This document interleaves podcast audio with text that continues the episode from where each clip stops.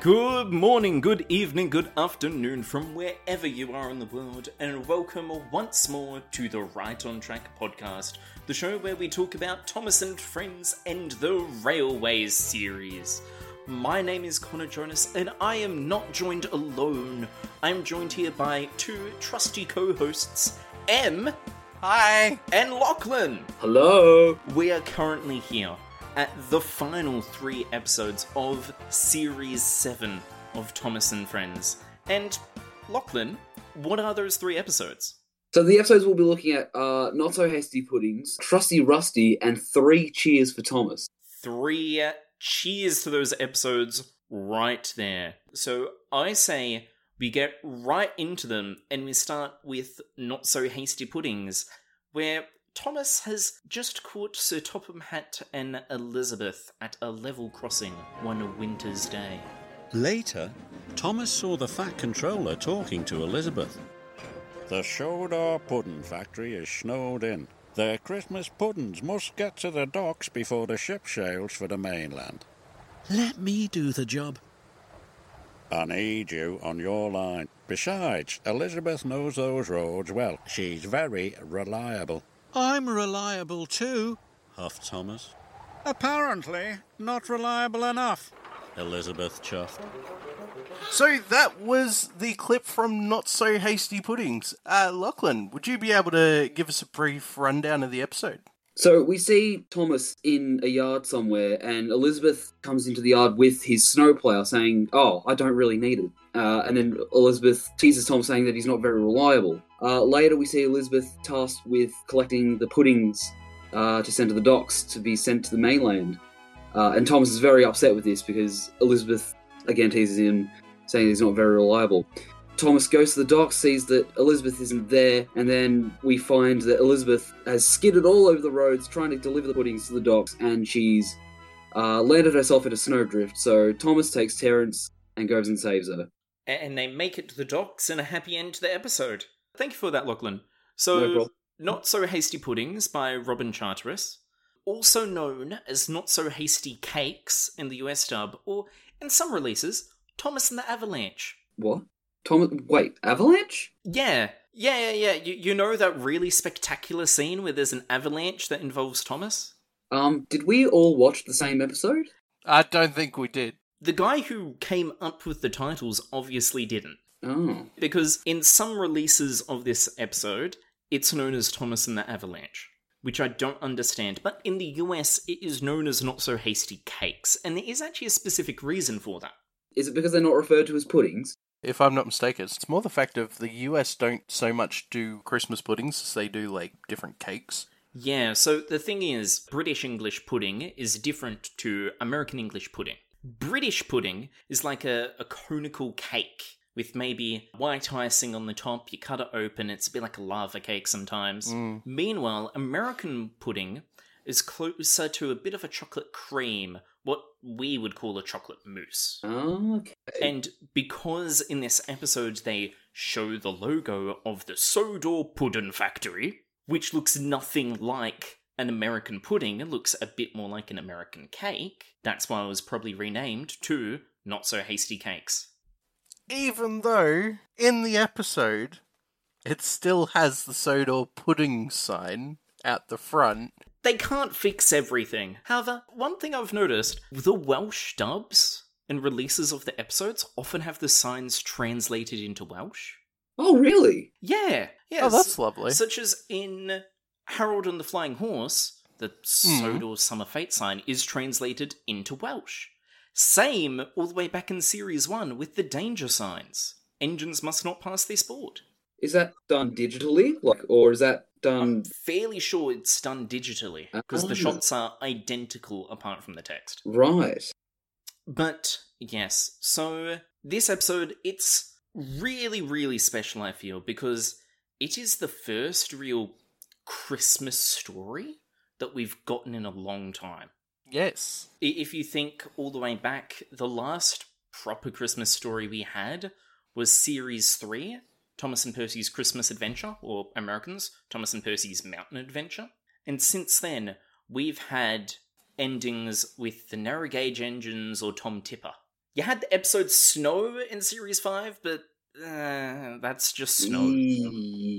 Mm. So this is actually the first proper time that we've returned to the idea of Christmas. I think it's probably because writers and the producers and everything realized that this is probably the last series they're going to be working on. So they're like, oh, okay, let's just like sort of return to our roots and go back to another Christmas episode. Even though it's not the very last episode, it, it, Hmm. it's still like at the end of the season, I guess. Oh, absolutely. And because of that, you see lots of wonderful winter footage.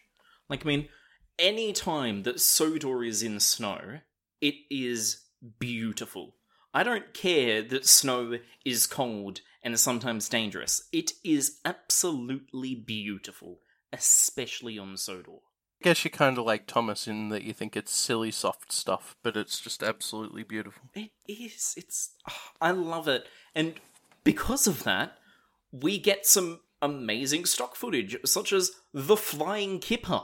Yeah. More Series 1 stock footage. We see the Skarloey Railway Viaduct in the snow.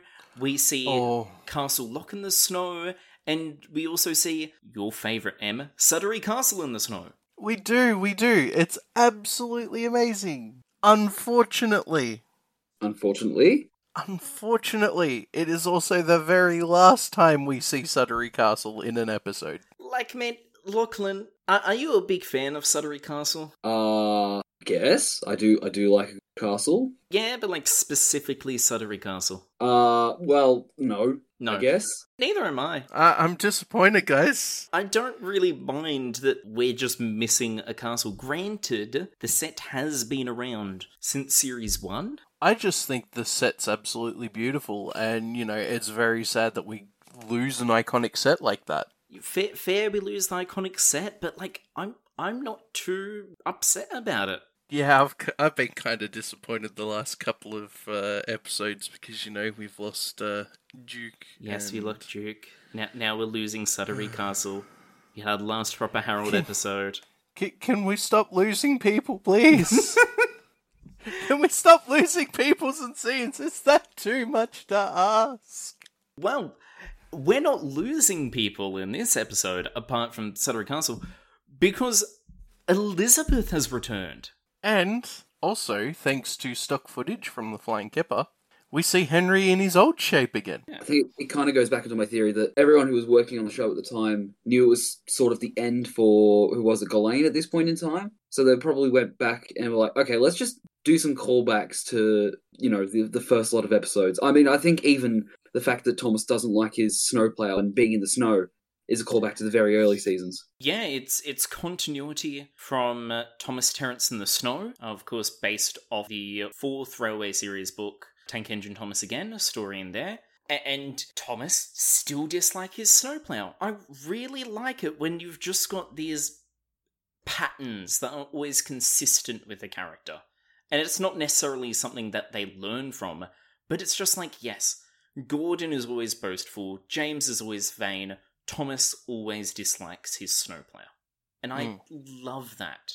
But what I feel this episode really excels in, though, the tiny, tiny details. For example, the clip we just played has got Elizabeth at level crossing. And being an old Sentinel steam lorry, you can see spirals of smoke coming from Elizabeth's funnel. Mm. And it's not big and loud like all the other steam engines. It's just subtle and it's Yeah. so good. Another thing is, we also have got the return of Terence, who helped clear Elizabeth from the snow, and he's got his own snow snowplow on. Mm. He really does. Whilst we do have Terence return, he doesn't speak, sadly. And this is, for such an iconic character, his last appearance until the 10th series song, H is for Harold, and his last episode until series 21. That's a long way away. That's what we reviewed so far three times over, and then we see him again. So we'll be at episode 162, 172? I don't even want to think about it. Yeah, when we review that, we'll be far, far ahead. Terence, we won't even remember the name. We're we're going to be very old men by then. I will be old and a hermit. Anyway, Now, there is something about this episode that I'm not so sure many people realize, but this is the only appearance of Hackenbeck. Mm, yeah, it is. For those that don't know, Hackenbeck is a little station on Thomas's branch line. It's a railway series location that we rarely saw, and now this is the only time we ever see it in the TV series. There's just one thing where he's going through a snowy valley and he just stops at a single station, and that is Hackenbeck. It's such a simple set, but it is there. Something that I really, uh, I kind of relate to is the Fat Controller's apparent love for Christmas puddings. Uh, every Christmas, I've got to have one. Hmm. It's not Christmas without a Christmas pudding, I tell ya. I will say, so Topham Hatt's characterization here in Not So Hasty Cakes is just so pleasing. I really like it, especially because there are some things he says that are a little bit weird. For example, Elizabeth has gone missing. A rescue team has been sent out with Thomas and Terence, okay? They come back to the docks, and the first thing that Sir Topham says, it's good to see the bakery crates and that Elizabeth are safe and well. Yeah. Me- mentioning the bakery goods and the crates first before Elizabeth. I can understand why Elizabeth has always been a little bit rude to him. I have got two little bits of trivia left for this episode. Only two. Yeah. Okay. And only two more. We've sort of covered the rest. One, this is the last episode in the US dub to say the word Christmas until series 17, Mm. because then you know you've got the mountain adventure instead of the Christmas adventure. That sort of same idea carries over. And uh, it's the last episode written by Robin Charteris until series 13, when Oh, we wow. return in full CGI. And the episode in particular is Percy's Parcel. No, the other thing that interests me about this episode is speaking of, you know, Sir Topham Hatt's turned around gone, ah, good to see the bakery crates have arrived. And Elizabeth is safe too. The funny thing is, when he says that Elizabeth's not showed up, he's like, the children won't get their puddings. Yeah, that's the second time, actually. Not the fact of, is my steam lorry safe that I originally learned to drive in? Not this sentimental living being. What I still think is like one of the most important parts of Christmas. A pudding. Yeah, but this is like not the only time he seems to have prioritized things. And this is actually a sign of sort of the future of Thomas to come, where very simple situations have been blown out of proportion in importance. Because back in Harold and the Flying Horse, he goes, Oh, you know, a horse has fallen down the ditch. If it doesn't get to the fate, the children will be sad. Won't somebody please think of the children? Anyway, I, I gotta say, it is quite nice, you know, having another Elizabeth and Thomas centered episode. I kind of enjoy the dynamic between them. I wish we got more of it. Yeah. I very much like they don't outright dislike each other. It's like, oh, I'm going to tolerate you, but I, I wish we got more of that dynamic. No, here's the thing. I really wish that in this episode we got more of that dynamic because this very much feels like not two disjointed stories, but two disjointed halves of a story. Because you've got sort of the story of Thomas, who's not being really reliable and he feels really useless. Yep. And then he proves himself at the end by rescuing Elizabeth and dealing with the snow.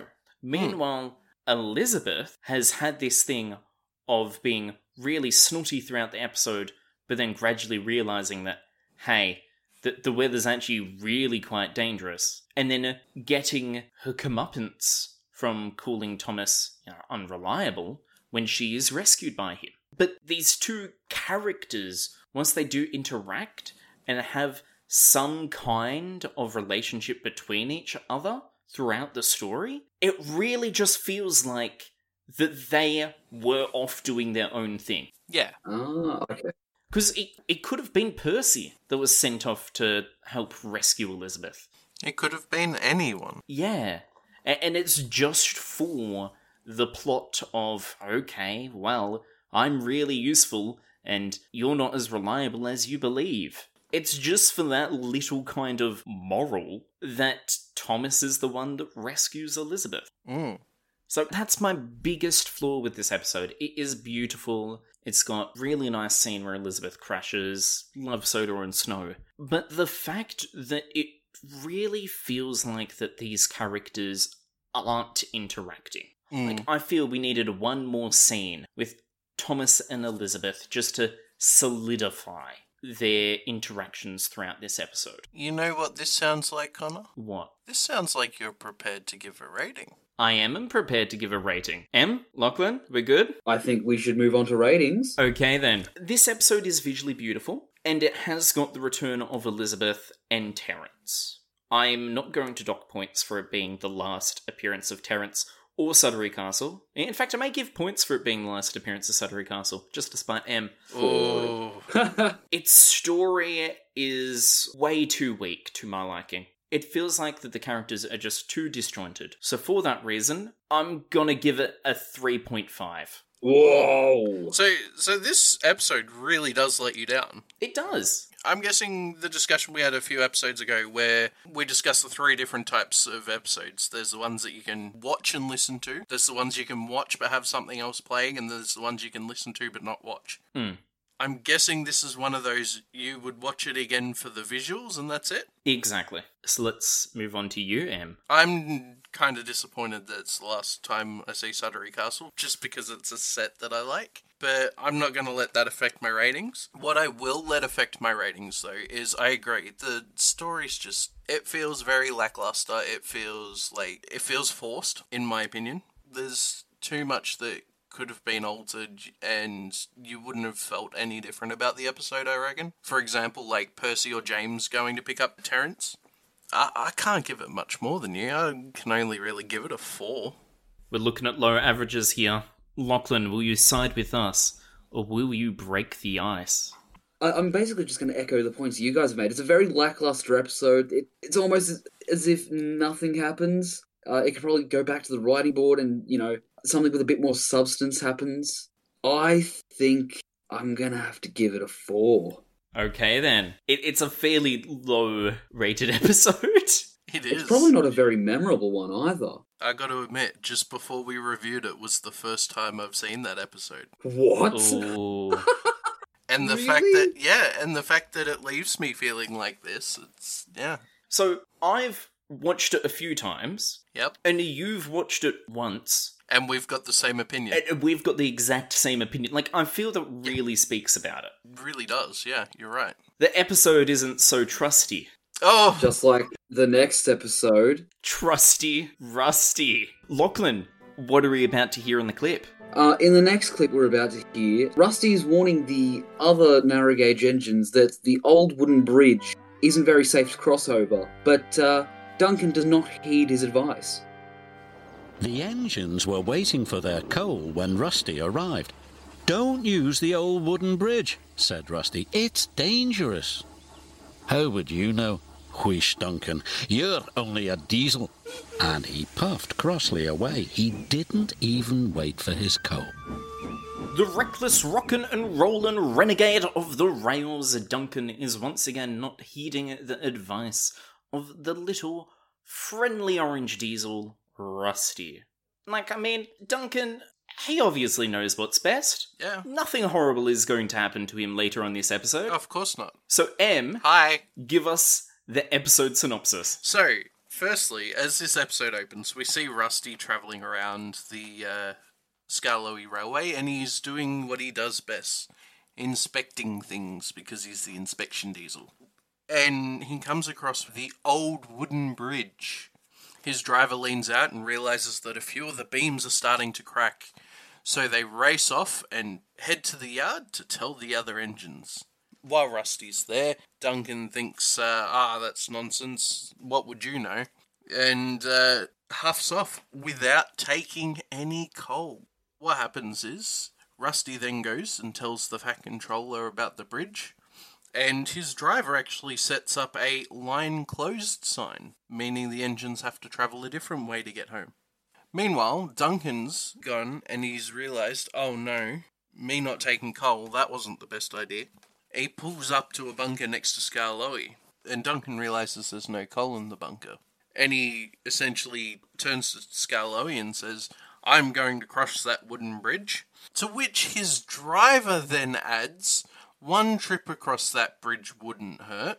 Afterwards, uh, he heads off and heads towards the old wooden bridge. Duncan's driver getting out and moving the sign.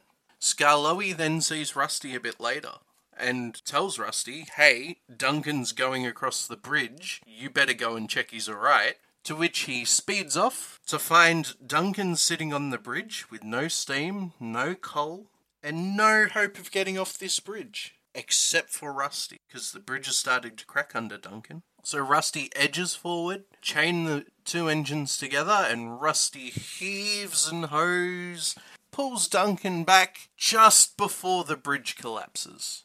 And then we finally see the little engine sitting in the shed, the Fat Controller's telling Duncan off once again, and once again Duncan's thanking Rusty for saving him.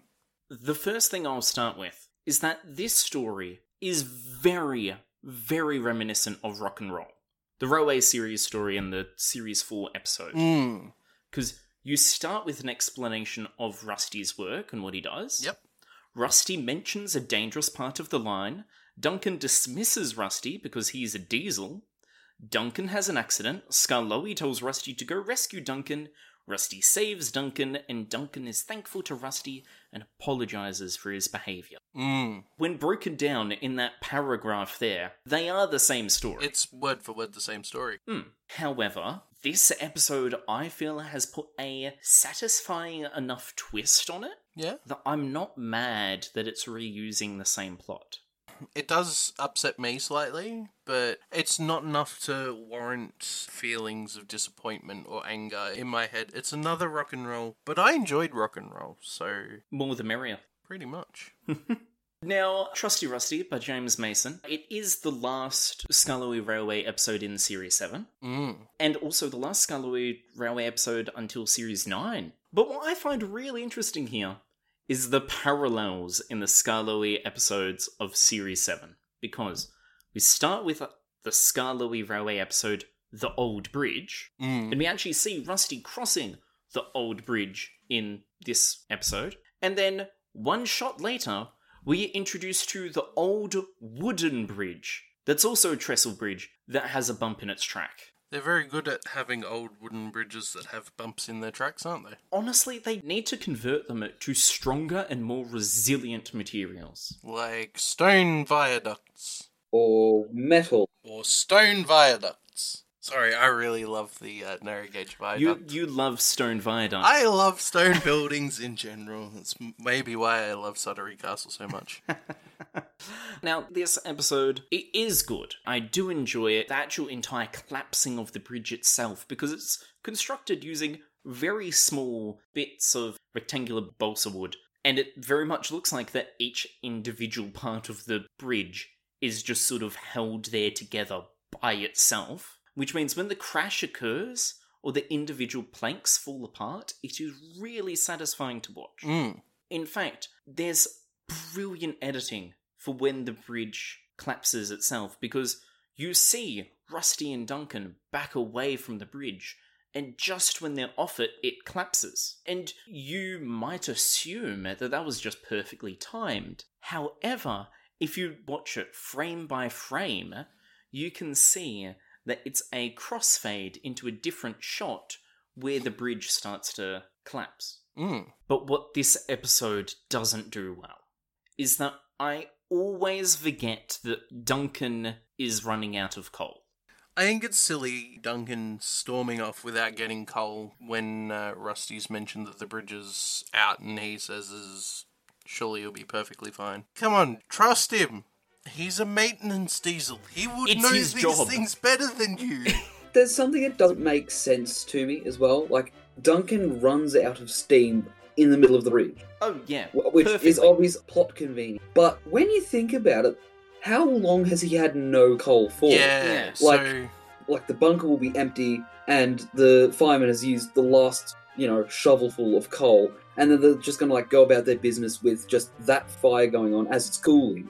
And, and a fire takes a long time to cool down, especially if it's in an enclosed space like a fireball. So that's taken hours for it to cool to a point where it just can't make steam pressure, and Duncan is perfectly stopped in the middle of a bridge.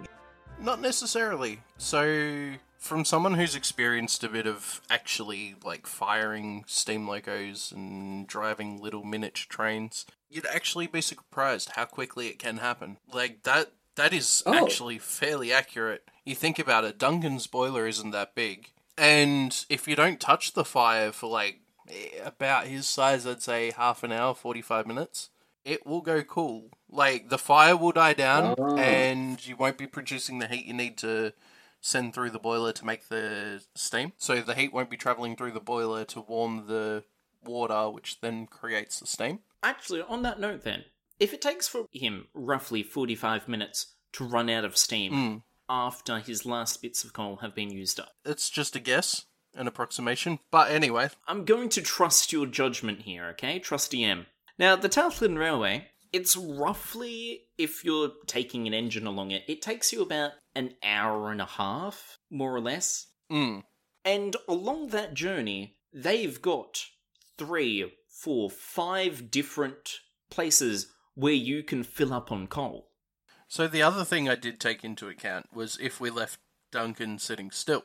Moving around, he's using steam, and usually you kind of use some steam to use what's called a blower to draw the fire through, to draw the heat through to create more steam. Hmm. So they'll be using more energy. Because his fire would have died down, they're still using the steam that's there. And yeah, it will cool off a lot quicker if you're using it as opposed to if you're just sitting there and the fire's died down.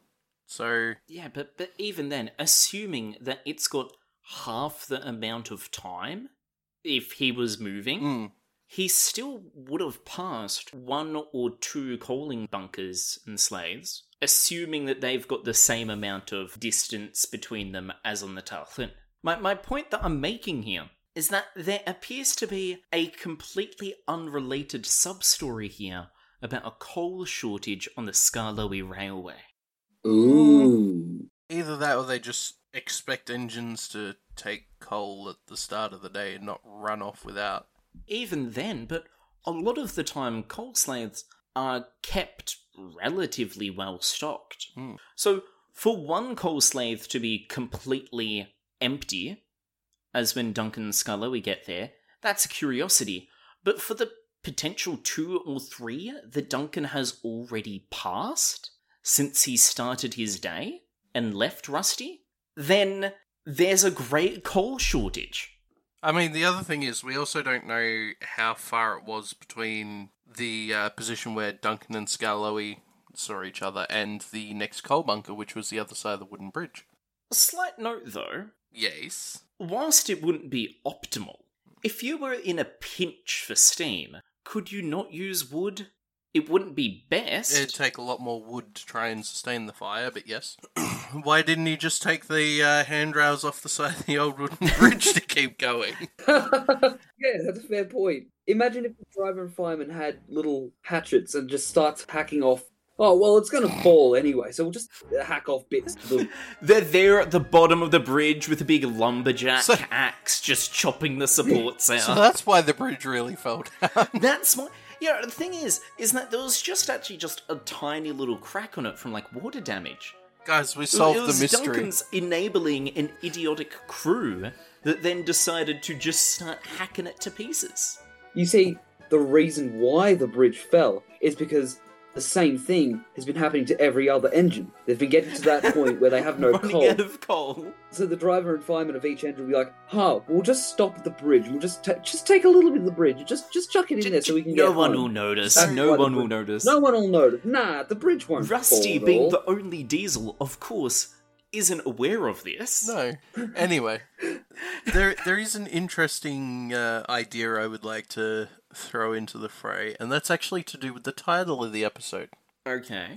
I believe there is a series 4 story that the name of which would be much more suited to this episode. Oh.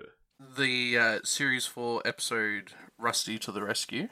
I think the title would work well here because it actually shows him rescuing Duncan from falling off the bridge. No, I'm. I'll, I'll actually agree with you there. I still think Rusty to the Rescue is a brilliant title for Rusty to the Rescue, but I definitely like the idea of this episode also being called Rusty to the Rescue. Yeah. Isn't too creative of a name, not as creative as Trusty Rusty, Yes, but it is a lot more understandable. It's a lot clearer.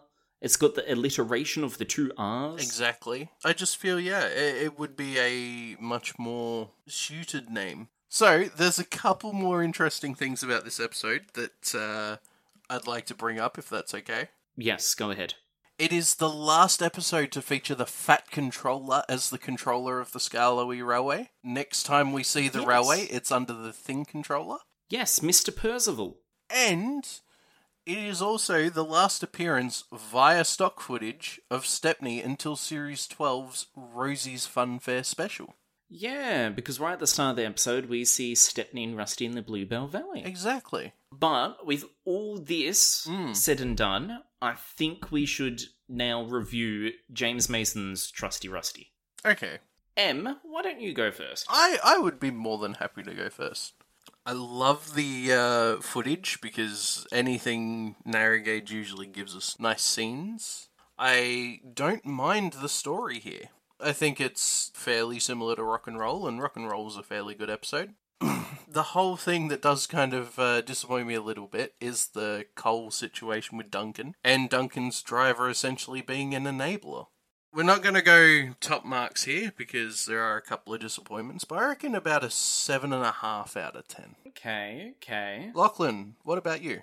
Yeah, no, I, I, I do enjoy a good narrow gauge episode. Yes, the, the visuals are quite nice, especially with the bridge itself. Hmm. The bits fall off and they fall into actual water and it creates a splash. I mean, I, I think that's that's really the only part I'm drawn to. But other than that, based off the whole bridge sequence alone, because I remember I remember this episode sticking out to me as a kid. I actually remember recreating the events of this with I think it was my take-alongs or something. But um, seven. You know, I think I'll give it a seven. Okay, Very then. nice. So, Connor. Connor, all down to you now. I always like a good Rusty story. And I feel Rusty, whilst this isn't the best Rusty story, it is certainly a good one. And every character in this feels like that they are doing what they would do. The only issue I do have is with that coal plotline, because I often forget about it until one or two scenes later. And the episode also, for some reason, just feels really fast to me. But the visuals are amazing, the crash is spectacular, and it does put a nice twist on what is a classic story. So for that, I'm going to side with Lachlan and give it a 7. Yeah, very good. We have almost the perfect Toby. Now, we, we do our musical interludes, and we felt like that we needed something Grandiose. yeah, something grandiose, something special, because Series 7 is very much considered to be the end of the classic era of Thomas. Hmm. Because this is the end of the classic series, which is very much considered to be the end of a lot of original Thomas, we decided to do something grandiose, spectacular, calling back to all the original days of Thomas. And for that, Lachlan has suggested this wonderful musical interlude for all you guys. What we're going to be listening to is uh, the BBC Orchestra performing the original theme, Thomas the Tank Engine, performed in 2015. Probably the most appropriate way to put a cap on it because these are the last episodes that we are ever going to hear the original classic opening by Mike O'Donnell and Ju- Junior Campbell. You're listening to the Right on Track podcast.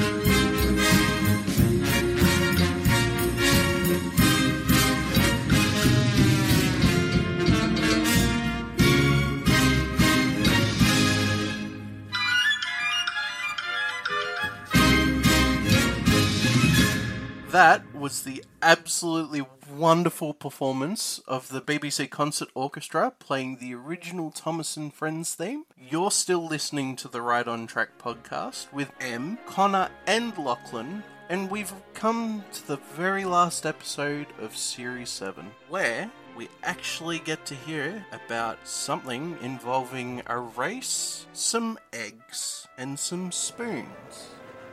Hello, Thomas, whistled Percy. I'm taking the Fat Controller to Sports Day. You can see the egg and spoon race, chuffed Thomas. I didn't know eggs and spoons had races. The children race with eggs and spoons, said Bertie.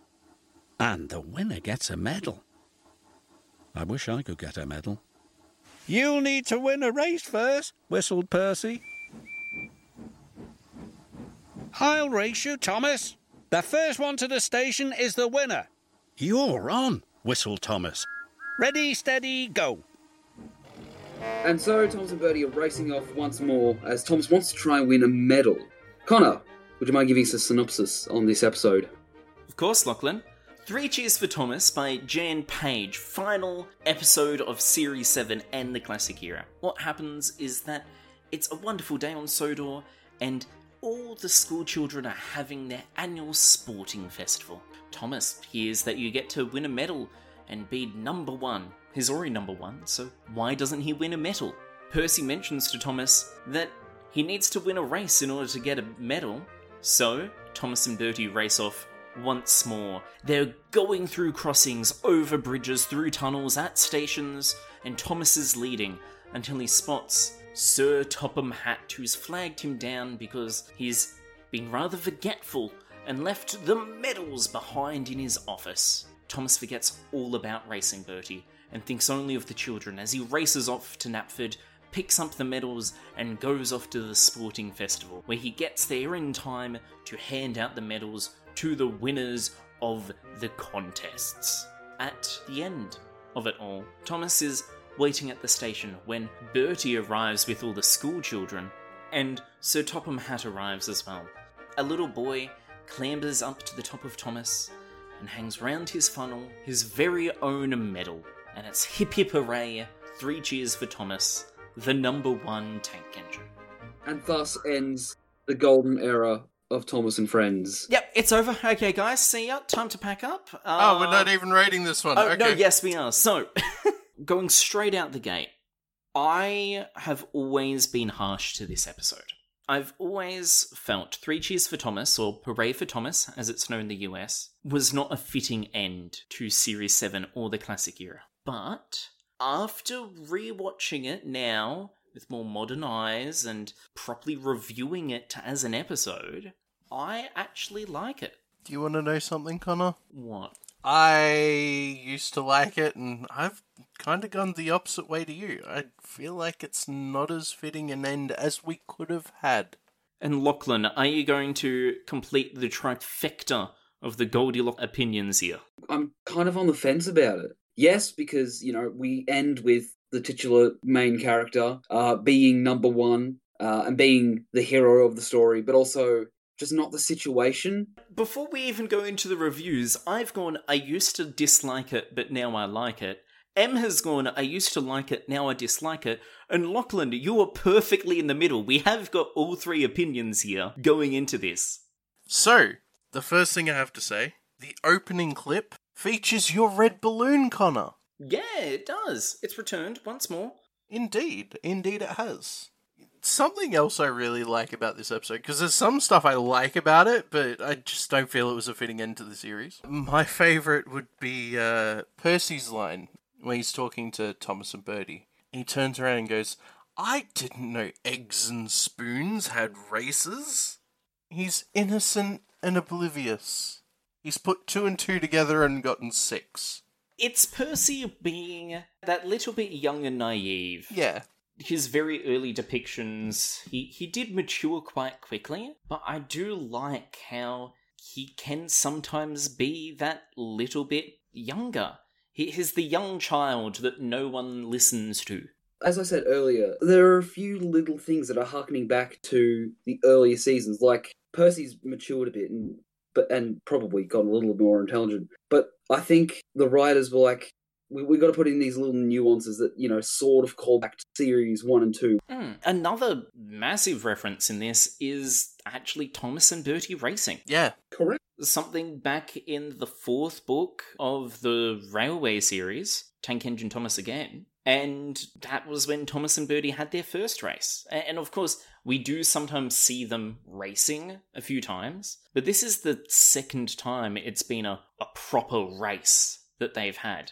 And even the situations that they encounter are the same. Thomas spots Bertie crossing over the bridge. Thomas needs to stop at the station and is worried he'll be late. Bertie is fuming at the level crossing gates as Thomas speeds by him. Even the music is a reference because the music that plays when they're racing is an instrumental version of the song Let's Have a Race Mm. by Mike and Junior Campbell, which was based on Thomas and Bertie's first race.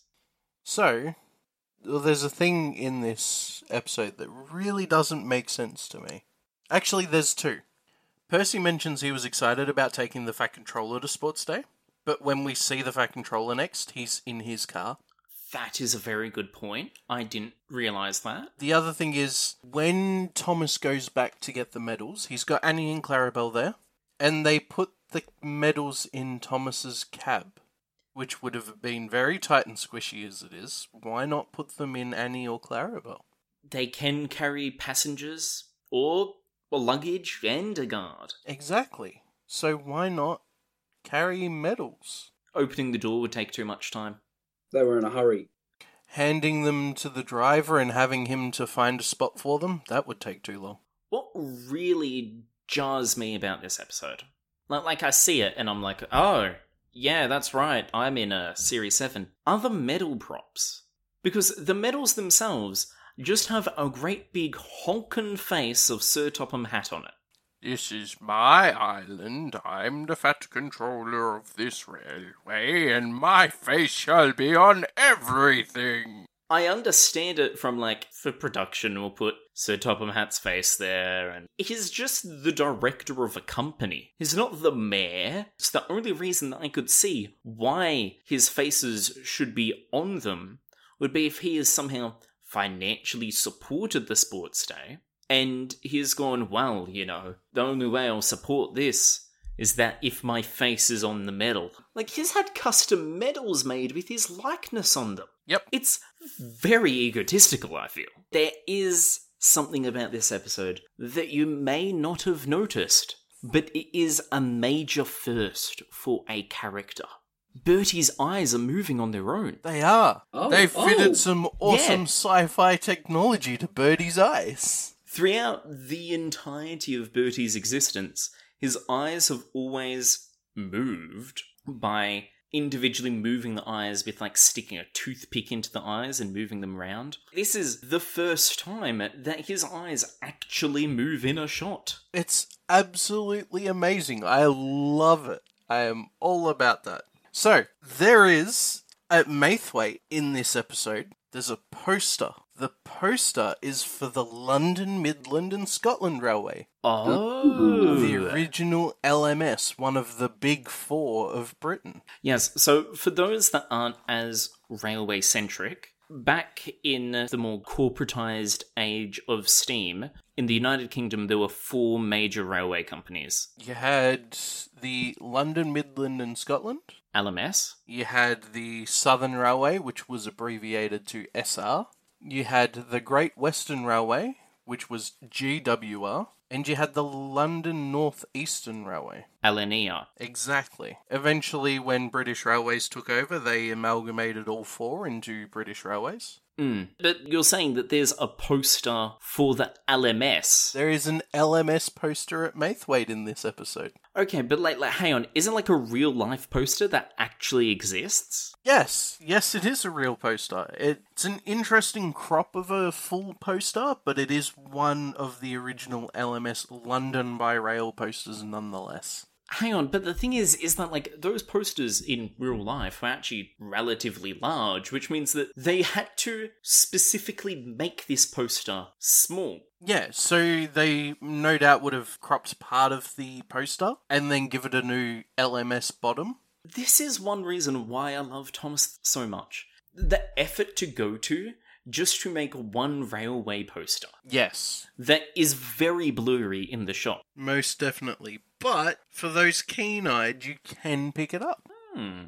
Now, before we jump to the reviews, Yes. I would like to briefly touch on the ending scene of the episode. So, where they're at Maithwaite? Yep, and Thomas is given the medal, and it's the final scene of the classic era. Hmm. Whilst on one hand, it doesn't feel too special, the music is so well done, and having it being the titular character is being given a physical, tangible reward.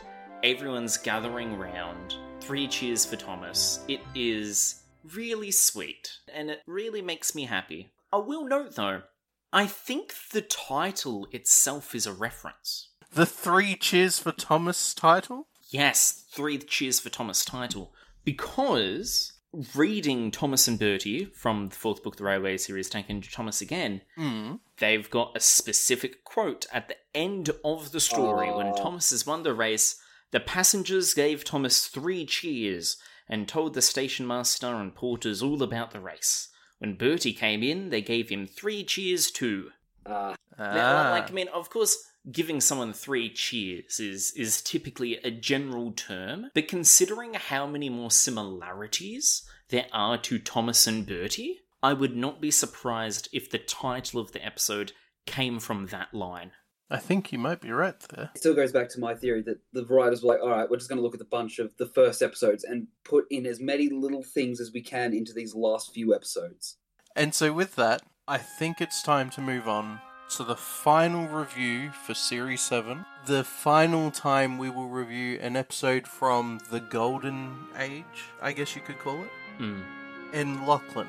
I believe because you were on the fence, you should start us off.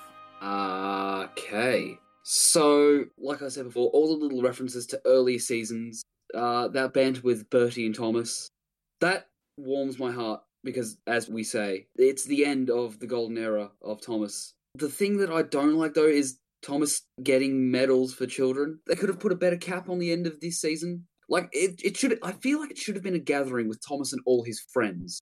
So, something with more urgency than Yeah. the children will be sad. Exactly. And it's just a bit lackluster. I, I, I would have liked to have seen all, all, all our favourite characters come together at the end of the season as a sort of goodbye, I guess. Hmm. But that being said, it, it's probably to do with corporate stuff. They're like, okay, you gotta you gotta do this for this episode. No, we, we, we won't let you do that because, you know, corporate. I think out of ten, I'll I'll give it an eight. It's a pretty it's a pretty good episode. So, I feel what you both have said is completely reasonable, and there's not a lot else I can add. It, it the urgency is just not there for me.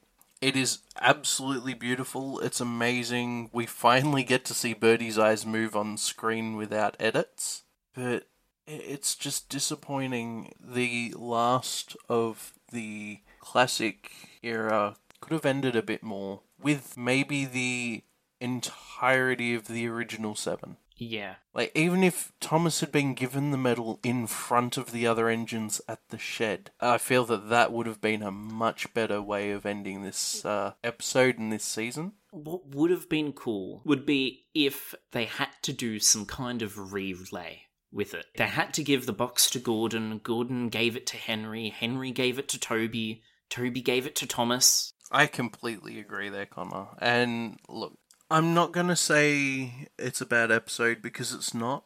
I just feel for the final one of Series 7, it's not as fitting as we could have had. And with that, I'm going to give it a 7 out of 10. I guess I'll go lucky last. I, I stated at the start that I I originally disliked it. I've now gone into it as I've grown to like it, and now I'm actually starting to dislike it again. Oh, oh. Whoops, uh, I- sorry. I, am starting to fluctuate but because no, you're you're right. This episode could have done with more urgency. And the, the the medals still really irk me. What would have been better is if they just had the number one on it, the same style that Thomas. Yes. Like that would be a thousand times better. But it's got so many good references to the early stories and the music, especially in that ending scene, just works so well. So with that, I'm gonna give it a 7.75. Ooh, okay. alright, alright. And that brings us to the end of series 7.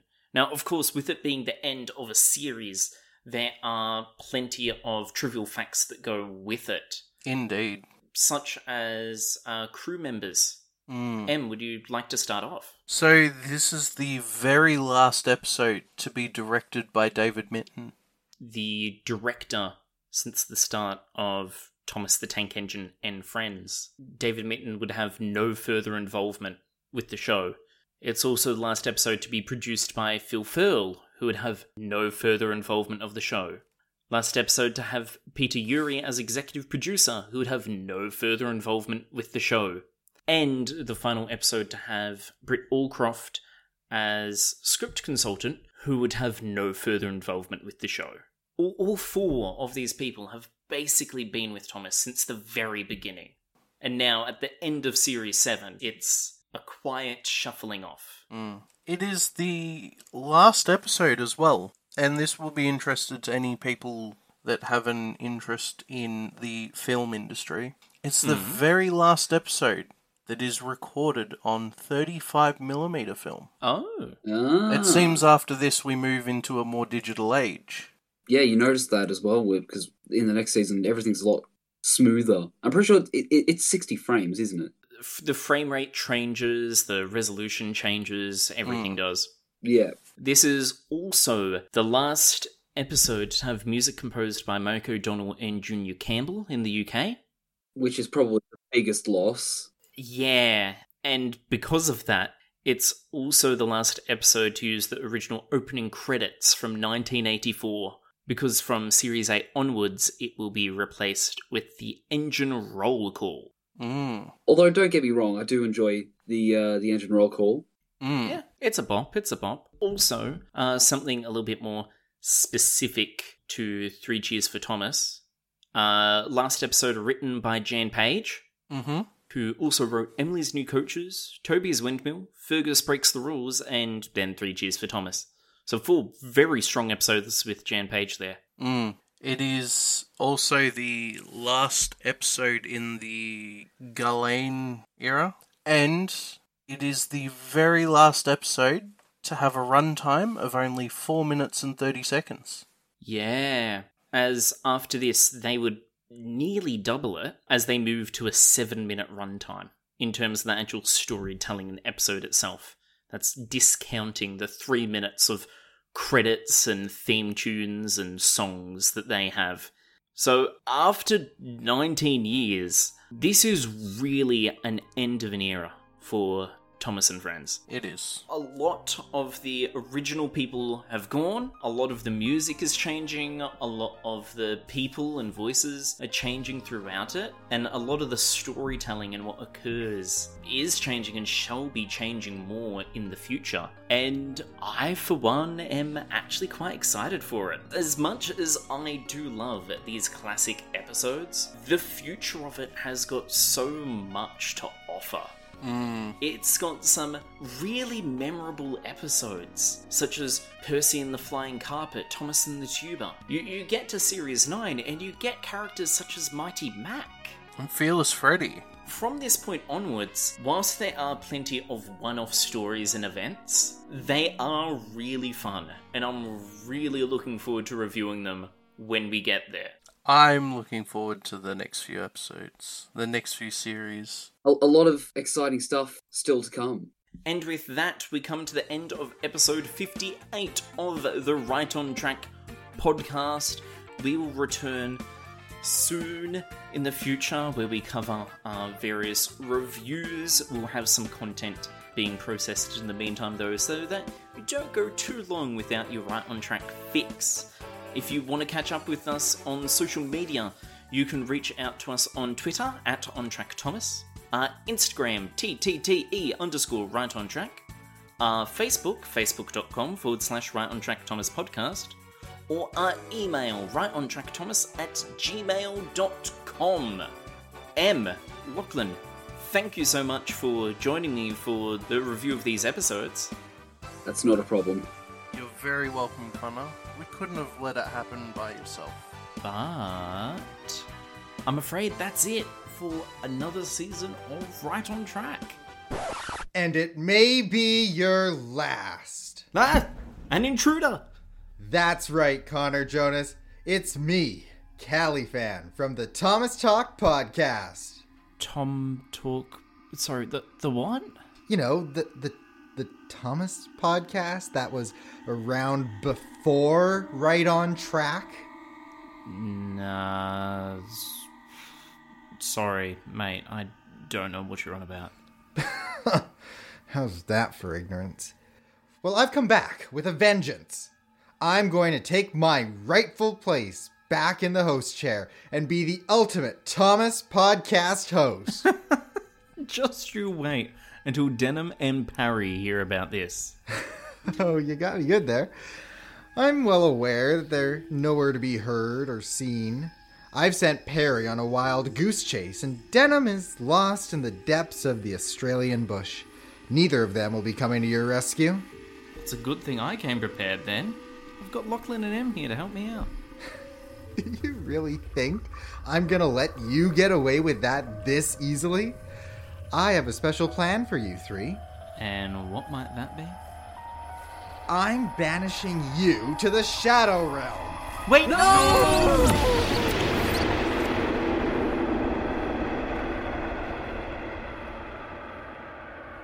Listeners, hi, hello. Yes, you, especially you. I know you were trying to fall asleep to this and you're still awake. Sorry. From now on, there's going to be a bit of a new agenda. And I will reign as the supreme podcast host once and for all.